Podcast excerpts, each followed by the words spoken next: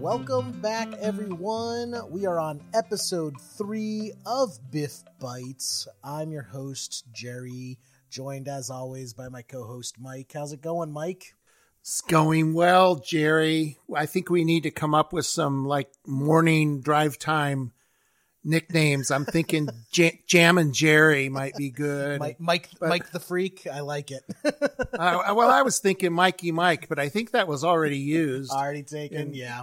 Yeah. So I'll have to come up with something else. We'll, we'll brainstorm that later. All right. But now I'm good to be back at BIF Bites. I'm excited about our guest today. Uh, this is our first guest in BIF Bites, so that's pretty cool. I know, right? So First of all, I just wanted to say we've been getting some great feedback about the show, so wanted to just thank all the listeners who have been writing in. It, has been great. It's actually been funny, Mike. I don't know about you, but I've been getting when I've been talking to our Bryant students, I've been starting to get, "Hey, aren't you that guy from the podcast?" So yeah, podcast man, that's you. yeah, by like worst superhero ever. but uh, yeah, just uh, wanted to thank everyone who's uh, sent in all the kind words. Uh, also, special thanks to uh, Rudy, who actually sent in a list of topics for us to cover in the future, uh, as well as a couple other students who have as well. And actually, our question of the day is uh, inspired by one of uh, Rudy's requests to cover charitable gifts. But yeah, as you said, Mike, we have a, an awesome guest. I'm really excited to have uh, Gary Wedge from New Age Advisors on the cast. Welcome, Gary. All right. the crowd goes wild outside the studio. I'm glad. I'm glad to be here. Thank you for inviting me um, on episode three. Hey, I just want to know: Are you guys wearing matching sweaters? We are. We are wearing our matching sweaters. We have our we have our recording sweaters that uh that we, we it's it's become tradition already. it's important, you know. it is. It is. Uh, but yeah, Gary, thanks for coming on. Uh, I I thought you would be great to come on to give some perspective because when this episode comes out, uh, it's going to be about one short month before the November exam takes place. Mm. Yep. And Gary, I know you know the CFP exam all too well. Uh, you are one of our uh, uh, former students who successfully passed uh, the exam. You and I actually worked a lot together. Uh, we, we did talk a lot, go over test questions, uh, go over concepts. And I, I think we developed a good little friendship over over the uh, year uh, that you were studying. For, for sure, absolutely. Um, couldn't, couldn't couldn't agree more. It was a, a long process, but it uh, it was a good process because I learned a lot of things and and and formed some really good relationships. So. Yeah, definitely. And and I personally I learned a lot from you, Gary, about just the the perspective of the student, the perspective of taking the exam um, you know what what you're thinking about, what your mindset is, and I just wanted to have you on the cast to share that because I think you have a lot of great advice for our, our students who are still going through the process. Definitely, yep. Yes, uh, sure. Um, you, you, know, you're right. I mean. Um, uh, I, I, did have a lot of things uh, run, running through my mind as I as I went through, you know, not just the curriculum uh, at Bryant, uh, which I think is is um, you know great and and uh, moves very quickly, but the uh, the um, exam prep, the review, um, which you know for me was was was Brett Danko, and and for others uh, on the call, they, they may or may not elect to to use Brett's program. They, they may do something different, but that's really beside the point because we all have to face the same exam, and uh, there's a lot of challenges that that come along with that as a student, especially if you've been practicing a while. I think that was an area that was really hard for me to move to move away from a little bit and put myself in the position of a student and not a practitioner. Because what we see in the real world and you know compared to what is being tested sometimes are are two different things or we can put our um, you know practitioner spin on things. And if you're not careful that can take you that can take you down a road you don't want to go. Yeah that's a great point. Yeah we're definitely going to get into all of that but before we get too deep, I want to warm us up, guys, with our uh, question of the episode. You two ready? For sure. Bring it on, Jerry. All right. So, Mr. and Mrs. Owens, a lovely couple, uh, they want to make a gift to a private university. Their AGI is $300,000, and they own a variety of assets. Which of the following assets will produce the largest income tax deduction this year? Uh, A, stock bought two years ago for $130,000, which is now worth $150,000. A painting bought five years ago for 50000 now worth $150,000. Uh, stock bought six years ago for 30000 now worth 150000 Or finally, stock bought two years ago for 180000 now worth 100000 Wow. A lot going on there. I know. Couple things going on. So Gary, from from the student's point of view, you get this uh you get this question on the test.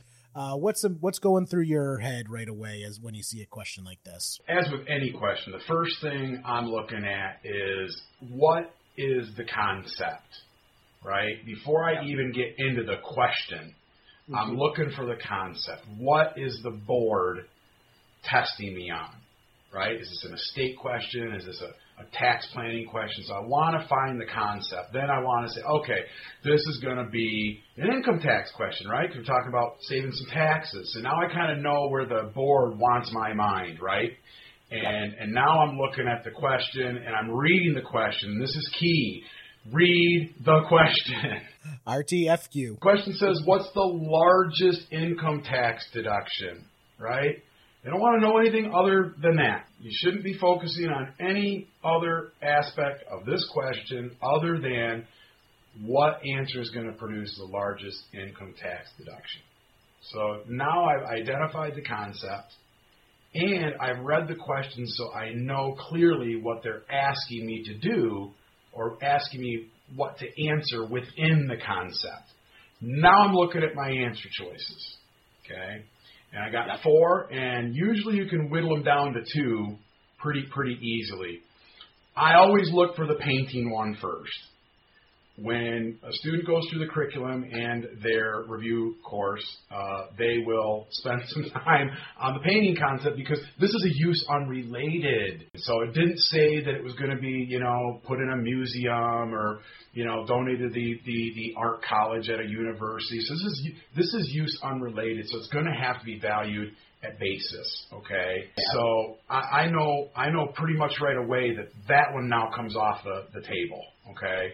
So now, now, now I'm down to three. I would say real quick, Gary. I would say whenever I see a painting in a question, that's a huge red flag for me because the CFP board loves to use the painting example uh, with these types of questions. Couldn't agree more, and that's why I go to it first because the board likes to use it as a trip up question, and if it doesn't say anything in there about going to a museum or you know donated to the, the art department, if, if that information is missing, it's an easy kill. You can scratch that right off. Yeah, definitely. I mean, I think I think you're right. The painting is easy to rule out because use versus not use. We'll come back to that a little later because I think that's an interesting topic that we can expand on a bit. Uh, but yes, definitely with the lost property, that's a big red flag. Um, you know, they are losing $80,000 on this stock already. If they donate it, all that's doing is locking in that loss, and it's not actually that great of a deal. Uh, especially the big the big red flag for me is that the stock's now worth a hundred thousand, and even if you didn't know, I'm sort of I'm so so on charities. Uh, is it the basis? Is it the fair market value? Uh, I don't really know. Even if you don't know, both the basis and the fair market value of option A is higher than the the value of the stock worth hundred thousand dollars. So even there, you should be able to to uh, eliminate uh, option D as just being a wrong answer. What's what's your take, Mike? Yeah, I agree with that. To always be suspect of uh, of the lost property and as Gary said, the unrelated um, drives that down to just one choice, uh, the basis with a cap at 50% of AGI. Um, I like this question f- from a CFP exam standpoint because there's a lot going on and you have to evaluate multiple types of uh, property real quickly. The first thing I would looked at in this question was the 300,000 AGI. Uh, so the top end is going to be uh, 50% of that. If I don't have any cash, I, I scanned these answer choices very quickly to see if there's any cash involved because the Tax Cuts and Jobs Act increased the threshold for cash to 60%. AGI, but we don't have any. So I'm, my top end possible here is going to be 50% AGI. And then I would dive in and take apart these answers just as you guys have on those, the first couple. Right. Yeah. Real quick on that point. So remember, folks, when you're when you're seeing charitable donation questions, cash is king. Cash gets the added benefit because it's cold hard cash. You can deduct up to sixty percent of AGI versus assets, which is a max of fifty percent of AGI. Yeah, and I think the other you know thing to watch out for on these questions, um, because it's not as apparent in this one, just with the way it's worded and the, and the actual numbers we're using, but you, you have to remember that when you're donating stock, or if the client's donating stock, that they always reserve the right to to do so at basis, and you can't forget that. Okay, if you just if you go right for the AGI uh, exclusion uh, you, you, may miss it because it, it, may be a better deal for the client to uh, make that donation uh, at basis, and that's exactly you know what's happening here in this question because when we look at answer A and you're like, hmm, you know, I, I if I donate that stock, uh, you, you, know, I uh, at basis, uh, I'm going to be able to I'm going to be able to have a, a full um, a full deduction um, of uh, of $130,000 on that. Whereas if I go down to the uh, the uh, answer C there, uh, the the stock I bought six years ago, that's ninety thousand, which is pretty nice, but it's not 130. But you had to go at basis on answer one to, to, to make that work out. Right. Yeah, having it having it at the basis uh, of 130,000 uh, keeps it under the 150,000 dollar cap because remember their AGI is 300,000. 50% of that is 150,000. So that right there is our hard cap starting point. Um, no matter what, our answer is not going to be higher than 150,000. And I think that's, you know, just to play on what Mike said, you know, it's there's a lot going on in these types of questions.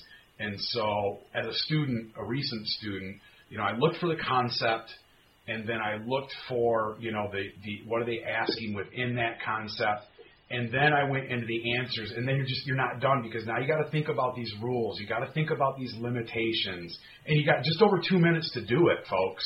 So you really, if this is an area that you find is a struggle in your studies, you need to commit some time to this. I can't promise you that this question will show up on your exam, but it could and it could show up more than once. And so you have to be prepared to deal with it. Yeah this is those are good points. And i think this is a good illustration of a topic like so many in income tax and, and estate planning is as as we study we want to master the basics first. What are my big picture elements that go on with with charitable giving? So we want to know about the 50% we want to know about the 30% for uh, intangibles. Um, just some of those basic rules, uh, and not worry about every little exception and, and nuance that's contained in the code.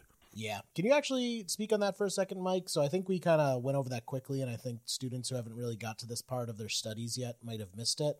Um, why is uh, the stock bought six years ago for 30000 now worth 150000 why is that not the correct answer compared to uh, the correct answer which is option a stock bought two years ago for 130000 now worth 150000 Sure, and and that relates uh, to the point that Gary just made that there's a choice.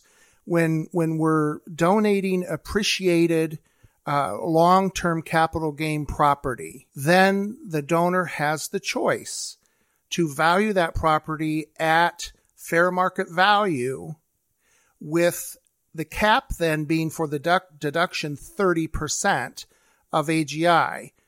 And they, if they make the choice to value the property at basis, then the cap to the AGI is 50%. Right. So there's two limits going on here, and I feel this is where students get confused all the time. The 50% of AGI is your hard overall cap. You know, the most you can deduct is 50% of your AGI. Now, for this specific property, this stock, if we were going to do the fair market value, the cap is 30% of our AGI for this specific stock. If they choose uh, if, fair yes. market value. Mm-hmm. Correct. If they choose fair market value, with the alternative, as Gary pointed out, being if they don't want to choose fair market value, they can instead choose the basis which most people end up doing if the basis ends up being higher than the fair market value or 30% of the fair market value. Um, which in this case, uh, they would have only got a $90,000 deduction if they had gone for 30% of AGI compared to the $130,000 deduction by choosing the basis option. Exactly. That, and that's why it's such a good question because you had to go one more layer to, to determine, well, I'm really better off using basis on this one and taking that 50% AGI. So we're looking at how is the property valued? How's that impact the cap on the AGI? So here comes the test tip, Jerry. Let's hear it, Gary. What is it? All right, students, take your pencils out. Here's, I don't want to say it's a shortcut, but this will help you. As soon as you see the long term capital gains property, that's usually going to be stock. Doesn't have to be, but it's usually going to be stock do yourself a favor and write down both the AGI and the basis for those answers. So you'll see what you can deduct under AGI and you'll see what you can deduct under basis. Okay? Otherwise, it gets really easy to go automatically to AGI when basis would have been the, the better play, which is clearly the illustration here. And I would go so far as to say that's really what the, the board is testing you here. They're testing you to see if you recognize that basis not only can be used, but should be used in this example. Now, before we move on for this, I just want to go down kind of a alternate reality with this question because it's a variation on this question that we see a lot. Let's say instead of uh, gifting it to their university, Mr. and Mrs. Owens instead want to gift it to the Museum of Fine Arts what would be the better option in that case if they decide to make this gift to a museum instead of a university? Well, now I think aren't we not uh, talking about use related? Right. We are. And and use related is going to have the same uh, options that um, actually the long-term capital gain property would have, and that would be 30% using fair market value. Uh, that would be the cap on the AGI, uh, or 50% using basis. So it changes the game here. Right, and that that painting all of a sudden now becomes a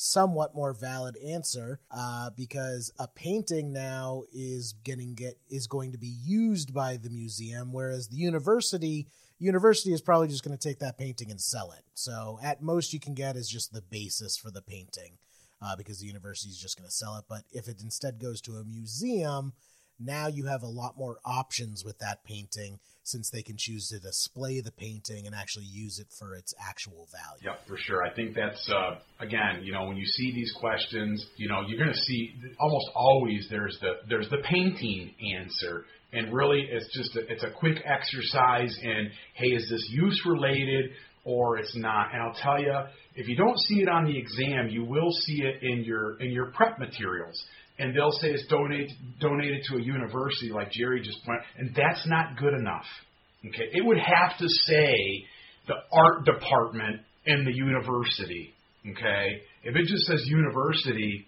to jerry's point they, they could just end up selling it. At that point it'd be valued at basis. Yeah. And sometimes you might get an extra mean one. I've seen some real tricky ones, like uh, donating antique furniture to a retirement home. when, you, get into that, it's just like, well, are they going to use it? Maybe, maybe not. Maybe they're going to sell the antique furniture. So it ended up being with that question. Uh, it was not use related because the retirement home is probably not going to put like an antique cuckoo clock in their waiting room or anything like that, like a twenty thousand dollar mm-hmm. cuckoo clock. Yeah, I'm glad I didn't get that one. There is one more wrinkle in this one though that I thought was uh, interesting, related um, to that stock purchased uh, at 180 and now valued at 100,000. Um, normally, the default, like you guys said straight up, was um, sell it and take the loss and, and do something else. And, and that proves to be the better choice here. One could do this though. They could, they could sell that, get their hundred thousand, give the hundred thousand to the university, take a charitable deduction of 60% of that hundred thousand and then claim a loss of 80,000, uh, a long-term capital loss but then they'd have to nibble away at that at no more than three thousand dollars a year. uh, right. And it's you know it's going to take them forever to recover that. So the best choice would be the one that we uh, we all three came came down to. Yeah, that's great advice. And the the other thing with this was um, at the very end of the question, it says produce the largest deduction this year. So if I had some way to carry over these losses over the the next um, you, you know 10 15 years not going to count in this question because we were only in analyzing this year. Yeah, that's I was going to I was going to actually point that out to you, Mike, and then you, you came back around and and and, and got that. You, you know, um, yeah, basically, answer D only has a a chance um, of of of being uh, possible if if you're gonna if the question is stated in such a way where carry forward is is going to be an option. But even then, you know, there's that whole time value in there, and there's almost always just a better answer than than selling something at a loss and, and just carrying it forward forever.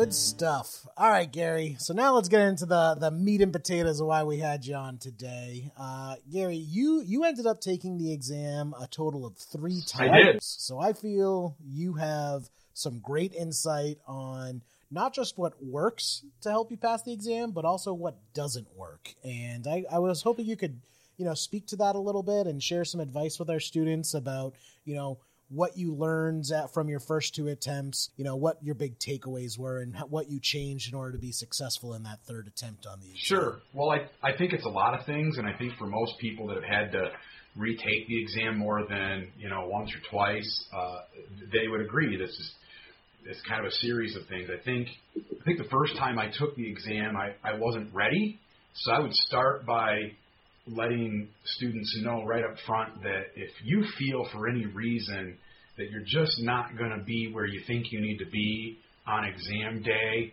uh, then you need to be aware of what the CFP board's policy is for uh, canceling your enrollment, and those rules are, are posted on their website. So do look them up if you feel like you kind of need to bail on this because I wouldn't encourage anybody to go in unprepared. This is not an exam that you can go into without being on top of your game. So, rule number one make sure you're ready for the exam. I don't feel like I was ready. I made it through the, the education component, I did well on the capstone, and I did have.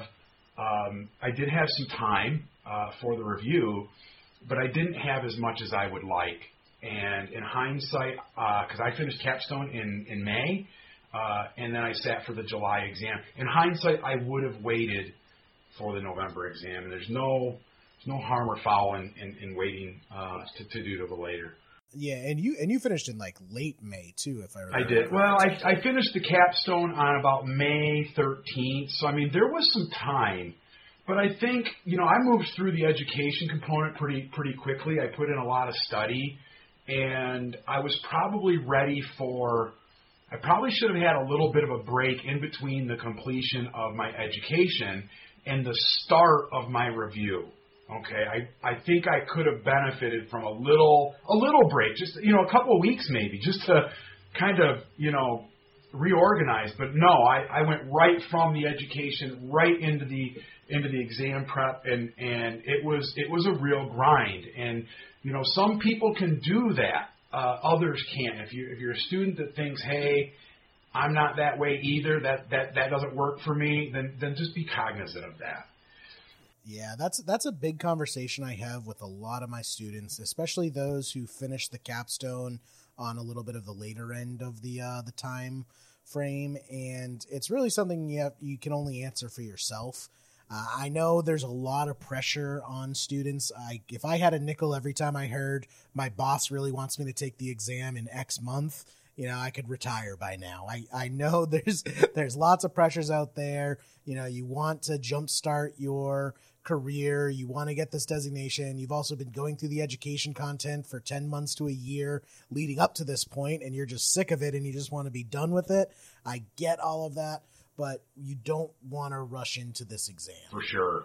Yeah, I agree. I get real nervous when I have a student that once we get inside, say, 12 weeks, to the exam window and they're still working on the capstone, it makes me really, really nervous because they start to cut corners on getting prepped to go to live review, and that's not a good thing.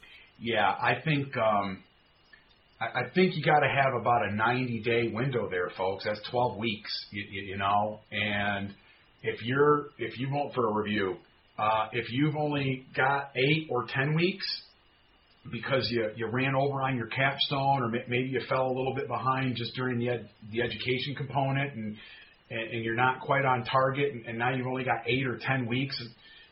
I know the the thought is, eh, I'm close enough, and I'll just I'll, I'll really buckle down. But sometimes there's just no substitute for for time. It's just it's just a time mm-hmm. issue, folks. It's you, you have to have time to learn and practice and let things sink in and have time to think about what you're doing. And that's hard to get all that to come together in six, seven, eight, nine weeks. You, you, you need that full 12 weeks, I think, to, to put yourself in the best position to pass on, on your first attempt. I agree. The other thing I probably learned too, uh, you know, about that was, uh, you know, I took the I took the um, the test in in the July cycle, and here's how bad things can go for a student who's not prepared, and that is, and, and Jerry, you'll remember this.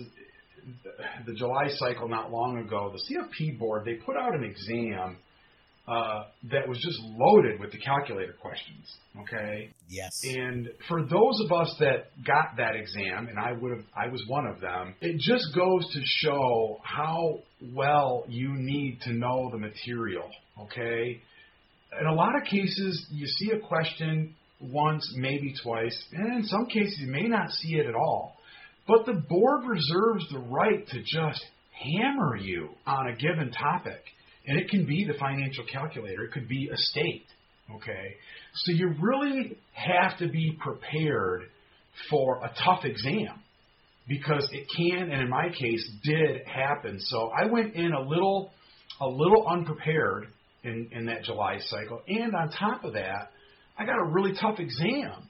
In fact, I think of all the other students that I talked with who got that exam, I personally didn't talk to any one of them that passed. Jerry, maybe you talked to some of them that passed, but anybody that I talked to, and I made my rounds, and, and not just with, with, with Bryant students, but I talked with people who, who went through other programs and, and had that exam on exam day. And I didn't talk to anybody you know, that passed that. I don't want to suggest that the CFP board put out a stinker, right? I just think they put out a tough exam that you really had to be prepared for. Yeah, I, I do remember that. I because I remember being shocked when you told me that you failed the second time.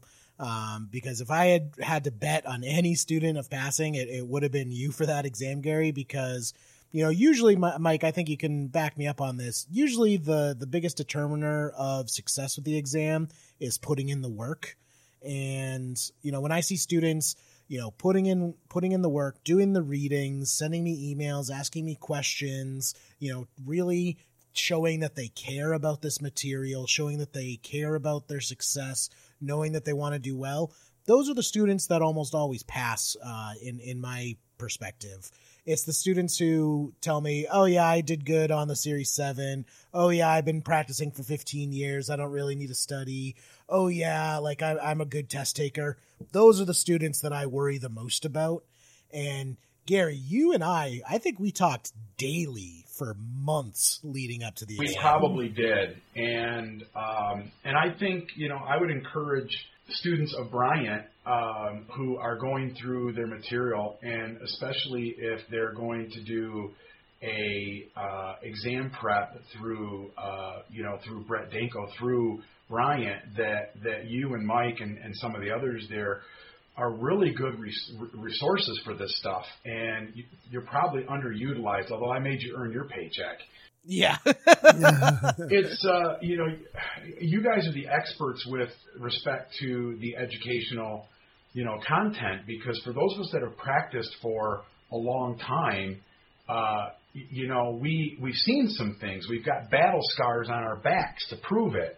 And so our questions that we have are probably a little bit deeper than maybe somebody who's just new to the industry or or fresh out of college because they, they're necessarily limited in their experience. So they're going to think in a very kind of a one-dimensional uh, frame of mind, whereas a practitioner who's been at it for a while is going to see things through a lot of different lenses, and it can really it can really take you off. It can take you out of your testing mindset. And part of what you did for me, Jerry, was help to keep me in the zone.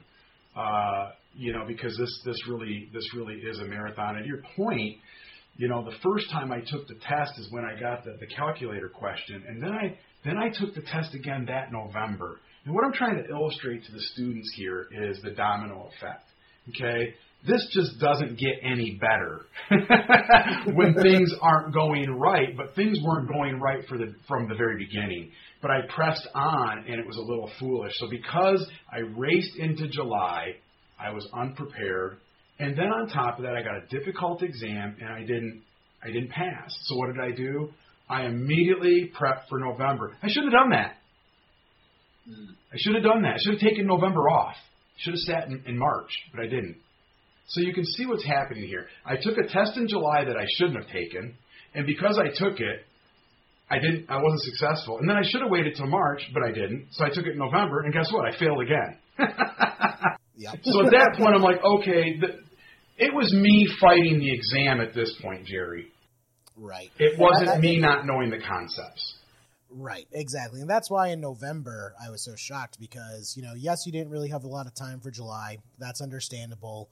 Um, you decided to get back on the horse, and that's great. We spent a lot of time working it over. And even though you put in lots and lots of time, you're a very smart individual, you get the concepts, um, you just you start getting burnout at that point. You do. You do. I was working against me more than the exam was working against me. And it took a while for me to figure it out. And I talked with another student who had who had taken the exam multiple times, um, and he really helped give me some guidance on some of these things. And I, I'm going to paraphrase. One of the things he said to me was, "Hey, you know, when you get as soon as you get to the point where you know you, you stop fighting the exam and you start thinking to yourself, what can I do to be better at you know whatever area of the exam that that might be a struggle, you will your growth and your preparation for the exam. Uh, you will grow so much once you kind of let go of the fact that the exam is what it is. It's long, it's a grind, it's it's not easy, but you're not going to change that. So once you accept that and just focus on how can I get better, that's where real progress is made, and that's what I did when I prepped for my third attempt. Yep. And you actually took a cycle off between November. I did, I because I realized then that I was working against myself. It was it was Gary against Gary. It really the exam was not really the the issue, and in fact, in November, I, I felt like I was probably very close to passing. I probably was, but it, it, it didn't. It didn't matter. I was just. I had too many things that I was fighting myself uh, on, and I needed to take a break in order to kind of heal from all that. And when I came back in in the Mar- in the um, in the uh, in the July cycle uh, of the following year, I was much more prepared. But I put in just as much time, maybe more than I did on the previous cycles. You and I stayed in contact, right? Oh, yeah. and, and, and I was, you know, I participated in the forums and the boards, and I asked questions, and it's a very active process. You can't be can't be lazy about it, folks. You got to want this, and then once you make the commitment to want it, you got to go get it. And I think that also speaks to kind of the perseverance needed. Because I do speak to a lot of uh, students, and it's really disheartening when I don't know if it's just it's kind of programmed into them or what they have their expectations off, but a lot of students will take this exam, and if they're not successful their first time, they're very, very defeated, and some of them just give up entirely. And it's really heartbreaking to see someone put, you know, 10 months, a year, 14 months of their life into something and not get it on the first try and just give up completely. So here's my thought on that. Mike, maybe you've got an idea on this too, but I think for younger people coming into the business, the industry, and they haven't had had the experience, and they're they're fresh out of college, so they're kind of in this um, they're in this rhythm, right, of studying and, and taking exams. They're kind of they're kind of still in that wheelhouse. Uh, even if they've been out for even a year or two, they still kind of can get back into things, you know, pretty pretty quickly. And so they feel like if they're not immediately successful, uh, then um, then they did something wrong or this isn't worth pursuing. I'm going to tell you this for the younger folks that may be on this podcast. If you're coming into this business with no experience and and and you're concerned about defeat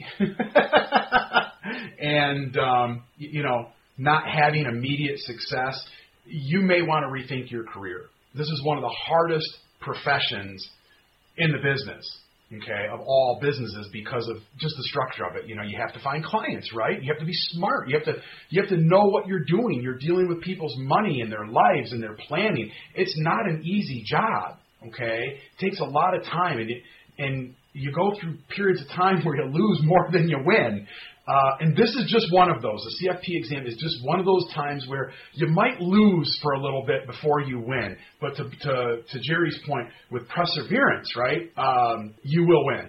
I, I agree with that. I've been telling my students for 13 years now that this passing this exam is as much about discipline uh, and, and perseverance and just intestinal fortitude to keep going as it is about academics. And those who pass figure out how to manage the time and stay dedicated to their study plan. And it's recognizing that coming off of a, a of an exam cycle in which we didn't pass, just verbalizing the things that could have been done better is half of the battle uh, to get back in there and, and correct those patterns for a second or, or third take. And that's what you did, Gary.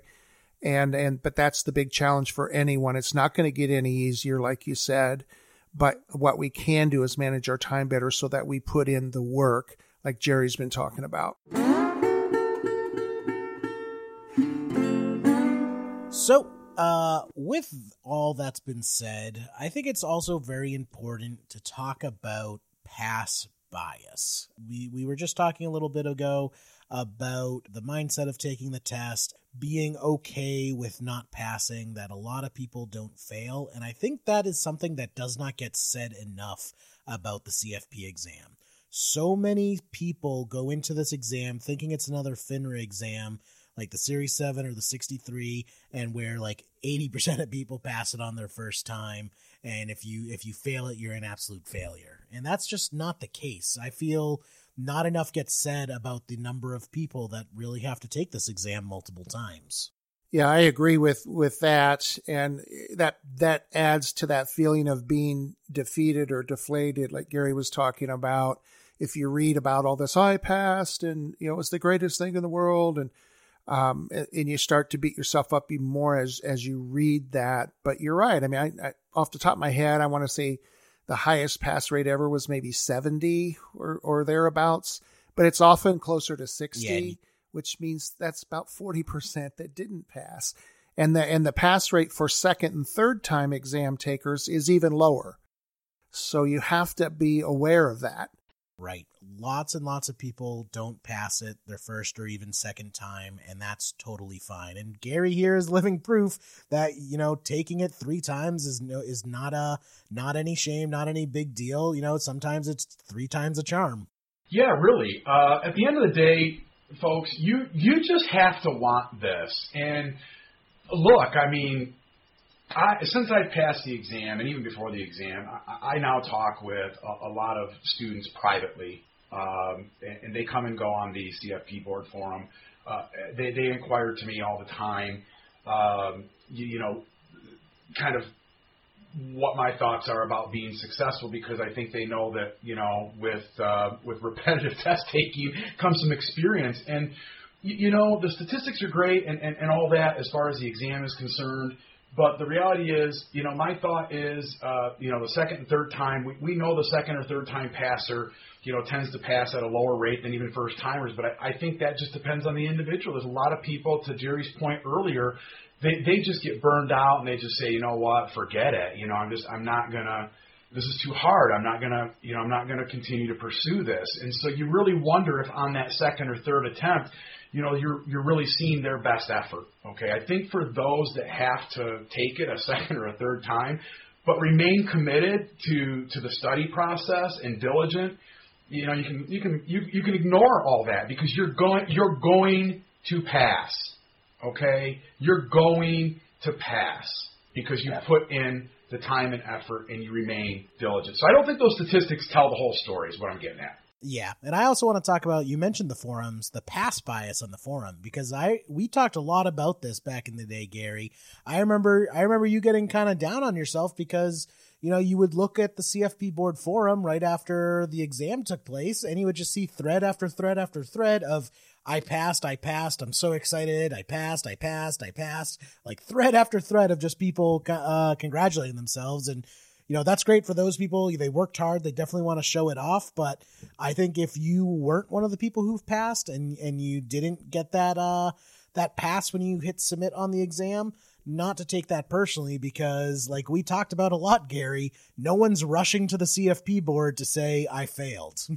No or to say that they've taken it a third or fourth time. But i will tell you this students on the call today. I've had so many people, just since I have passed the exam, reach out to me privately and say, hey, Gary, this is my third or fourth attempt. And you know what? You just never see those threads in the forum because, to Jerry's point, they're just people aren't running out to, to, to air that laundry. But I want everybody to know that they are very much among us, and you may be one of them. I was, and it's okay because it worked out in the end because I remained committed to the process. And if you do that, you will pass. It might take you the, you might get it the first time. You might you might get it the second time. You might get it the third. I don't personally know anybody that's taken it five times, but I've talked with several people that have taken it four times and they passed. Now nobody yeah, wants to have to go through this four times. But the point is, regardless of how many times you have to go through it, if you remain diligent, you will, you will be successful. Yeah, I think I think you mentioned that to me, Gary. That uh, you were one of the few people who posted on the forum, "Hey, I just want to be honest, I failed. Here's what I did." And I think you you told me that you got a bunch of people messaging you, just saying, you know, what a relief it was seeing someone actually get out there and you know not be embarrassed and and put it out there and say, yeah, this is something that happens. It, it, it's okay. You know, here's how we try and be better. Yeah, you know, the other big interesting thing with that too, Jerry, has been, um, and for those of you that are are contemplating doing a, uh, uh, uh, an exam preparation course with with specifically Brett Danko, because Brett talks about this in um, his training, and that is you know, um, you know, Mr. MBA and CPA and you know all, that whole group, right? And it's been very interesting how um, privately those folks have come to me and said, "Hey, I'm I'm on my third I'm on my third shot here." So I, I always share with people like, I mean, I, I'm mid career. Okay, I'm mid career in this business. Uh, my undergrad is in economics out of Michigan State University, Big Ten College. Yeah, the whole deal, right? And um, I'm an RIA, own my own practice, have for years. Okay, have all the licenses. I, I, I don't have a, a FINRA affiliation anymore, but back in the day I did. So I, I've taken all those exams. Okay, I know I know what those are all about, and so I've been around and I'm very experienced. And it took me three times to get through it. And so we hear sometimes people say, "Oh, I'm, I'm all set. I got an MBA or I'm, I'm a JD." I will tell you, I have several of those folks private messaging me now. Hey, I'm a JD. I'm an MBA. Taking this thing twice, I can't get past it. It doesn't doesn't matter that you're an MBA or a JD. Okay, what matters is committing to the process and giving it your all. And I'm I'm convinced that if you do that, you're going to pass. Yeah. And that also speaks, I wanted to mention, I don't think we've talked about it yet, but the CFP Board Forum is a great resource for networking with other students. Anyone listening who is planning on getting their CFP, if you have not already, I would highly recommend you go and make a profile on the CFP board forum because it's a great resource the CFP board puts out for students to kind of network with people who, you know, pass like Gary did or who are still in the process or, you know, have been in the industry for years and just like helping people out. You know, there's a lot of great stuff on the forum. You just got to be careful of that kind of pass bias we talked about earlier. You know, keep in mind the people who are posting might not necessarily be representative of the CFP board students as a whole. For sure. Yeah, and be and be careful uh, about taking any one person's advice as the gospel uh, to to passing this because we have to wrap this around our best practices for how we learn how we study, how we read, and not just say, oh, well, so and so said all they did was practice questions and they passed. that alone is very dangerous advice because we don't know their baseline. We don't know how many times they've taken it. We don't know what else they've studied in their career. We don't know how long they've been in the business. There might have been such a huge baseline to start with that really all they did need was some practice questions, but that's not the case with most of us that step into that exam. So be very, very careful at thinking you've found the holy grail in there in that forum, but yet take the best of what you hear that you know can work with your style and the, and the time periods that uh, you're best at studying at. Is it two hours at a time, three, four? All of that's got to come from you and then manage it. Yeah, I would say use the CFP board forum as a resource to get lots and lots of opinions and then filter it out from there. Don't just find one person and say, okay, this is who I'm going with. Yeah, I, I couldn't agree more. In fact, uh, I've been on the board forums for, well, years now, Jerry. Yeah.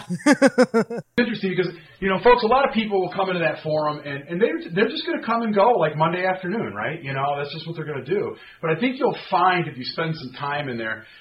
There's a couple old birds in there, um, you know, myself included. You know, Rob's a big resource there. Rob and I are posting in there all the time, and you know, Rob's relatively new to financial services, and he's on the path to CFP certification, so he's passed the exam, but uh, he's still wrapping up his his experience, um, you know, and and and Rob took it the exam twice, and and um, and he went through Dalton both times, and so everybody's to, to Mike's point, everybody's walk is just different. I mean, this idea that if you if you take you know Brett's class or or Ken Zahn's class or Dalton, that those are the holy grail, it's not. Those are all quality programs, and I think the underlying you know concept there is that it's it's probably advantageous for you to enroll in something that's quality to help move you through this process. But to Jerry's point, you use the board because there's a few uh, of us out there that that uh, have passed the exam after multiple attempts. We've got a lot of years of experience.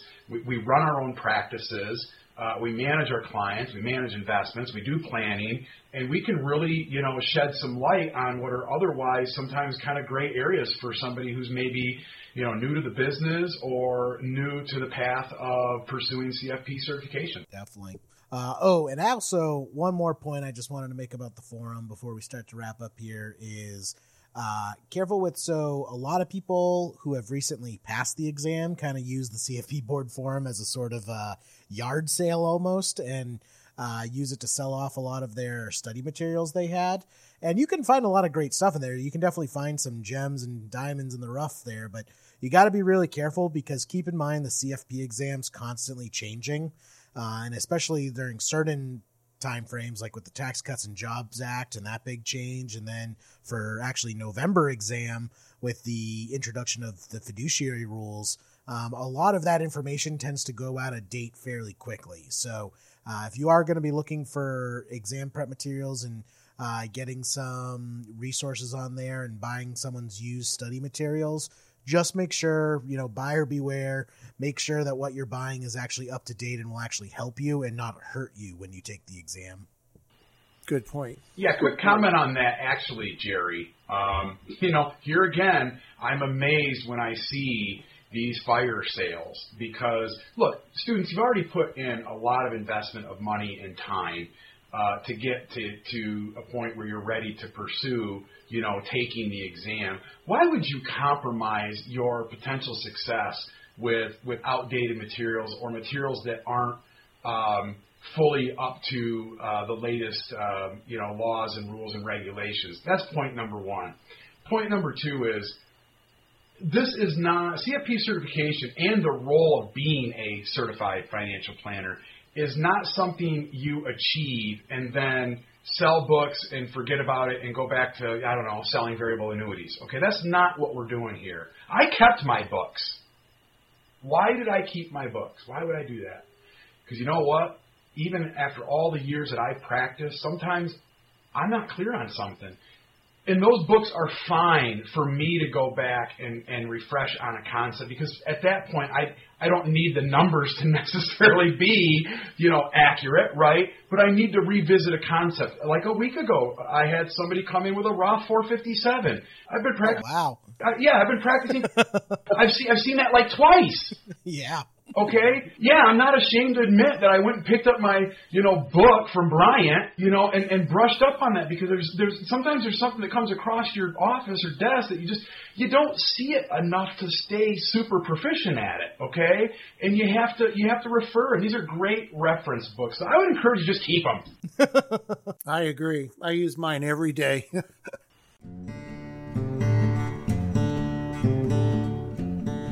Well, awesome. This has been a blast. Uh, Gary, thank you again for coming on. It Thank was you. Great having you on. Yeah, Yeah, it was great catching up with you. Great catching up. Great uh, having you here. And thanks so much for sharing all your Sure, I'd love to do it again.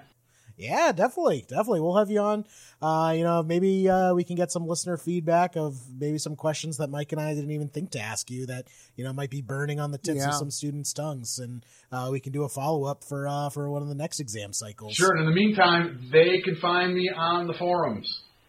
Definitely. Good yeah, point. you are all over those forums. Before we go, I just wanted to come out with some quick announcements we got. Go subscribe to our YouTube page at uh, Boston Institute of Finance on YouTube. We've been really kicking up the gear on releasing more calculator videos and tutorial videos on there. I think we're actually, this week, we're coming out with an amortization calculator video, which has been something students have been asking a lot for. Basically, how to amortize uh, mortgage loans using the financial calculators. If you have trouble with those calculations, I know, Gary, that was something you and I worked a lot on. You know, we're coming out with more resources. Uh, I think, Gary, actually, you were probably one of the first proponents telling us to get, uh, you know, videos, more interactive ways. Uh, to learn about these, uh, you know, pretty difficult calculations. And you guys responded. I, I thought originally the, the the Bryant program was a little a little light on the calculator, but but you and Brendan and, and many others on the team, you, you know, you took that to heart and you really you really filled in a lot of those holes, and um, and that that's good because folks, you, you you need to you need to know your calculator. You do. Definitely. So, coming out with more videos all the time. Uh, new one going up this week. Make sure you kind of subscribe to the YouTube page. That way, you get notified whenever we come out with a new video. And then, uh, if you like what you hear, uh, give us a review on iTunes or whatever you're listening to this podcast. Is, Uh, you know how we can get this uh, podcast in, in front of more students and checking it out. So if you like it, definitely uh, give it a nice review. And if you really like it and you're thinking about getting your CFP designation, uh, feel free enroll in the Bryant CFP program, and you can talk to Mike and I all the time, right, Mike? yeah. Well, and, and along those lines, uh, any to any of our listeners and students, um, if you have some ideas on things you think would be helpful to have some type of tutorial video, please send those in. Just like you send ideas for the podcast, we'd be happy to entertain um, your list of, of video requests. Yeah, definitely. Especially now that we have videos already for most of the basic stuff, most of the kind of like bread and butter type calculations. Now we're going to start looking into making videos for some of the more complex topics. So, Yep. if there's a topic you want uh, covered uh, sooner rather than later, definitely let us know about it. Awesome. Well, thanks so much, guys, for joining us. Uh, I had a blast. Hope you guys did too. And uh, good luck, everyone, with your studies. Talk to you soon. Thanks so much, Gary, for being the guest, and Jerry for another good episode.